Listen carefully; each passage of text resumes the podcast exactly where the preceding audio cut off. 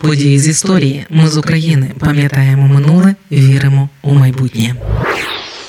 Найбільша католицька церква в Україні греко-католицька. Це найбільша католицька церква грецького обряду у світі, бо має майже 6 мільйонів вірян.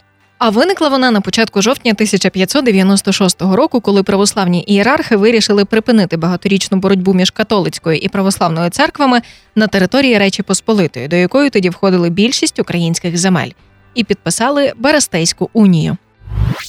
Це подкаст події з історії, який звучить завдяки вашій підтримці. Щоб допомогти нам, заходьте на сайт Ми з України.ком та тисніть кнопку Підтримати.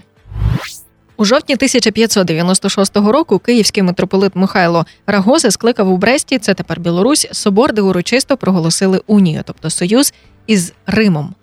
За таку спілку виступили шість із восьми православних єпископів Речі Посполитої. Проти було двоє дивно, але західних зі Львова і Перемишля.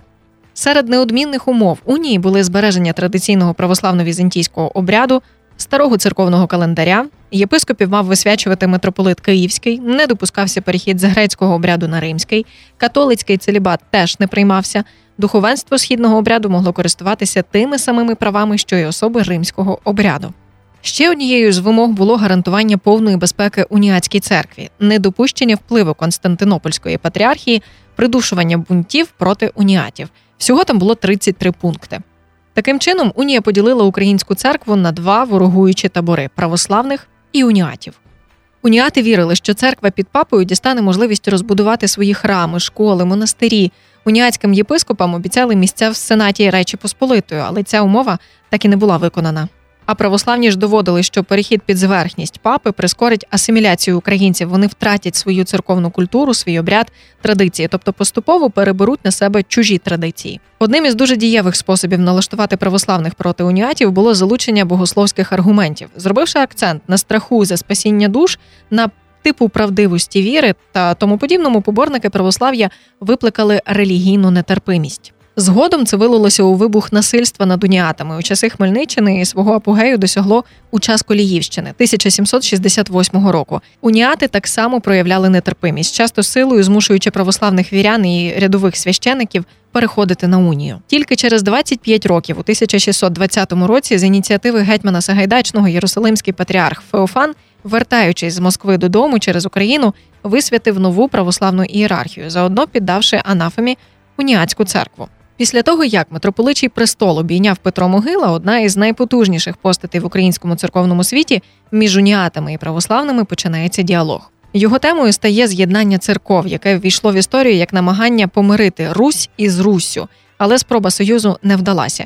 Її не сприйняли козаки, консервативна частина українського православ'я. А потім була ще одна спроба об'єднання двох церков універсальна унія. Вона пропонувала єднання уніатської православної церков з утворенням єдиного київського патріархату, незалежно ні від Константинополя, ні від Москви, ні від Риму.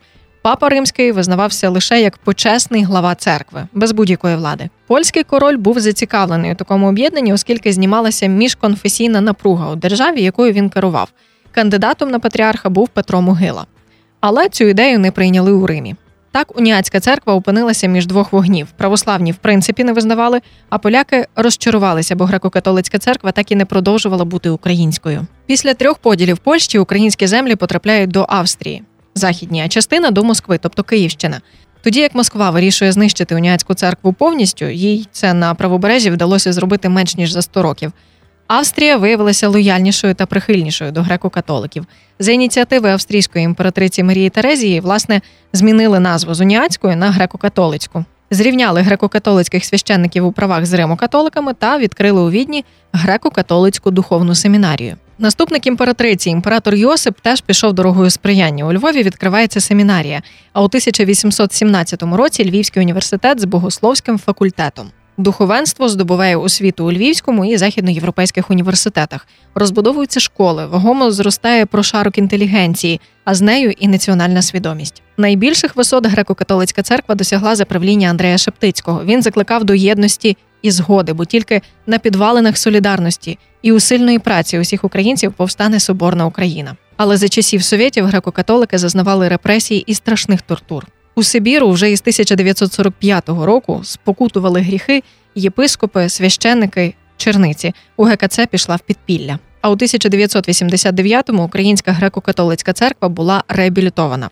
Почався період повернення власності. Тепер, у 21 столітті, греко-католицька церква продовжує зберігати українські традиції та боротися пліч опліч із православною церквою України проти зла з трьох букв Р, Ц Російська православна церква. Ми з України важливо знати історію і розповідати історії. Найважливіше, що ми повинні дати нашим дітям, це коріння і крила.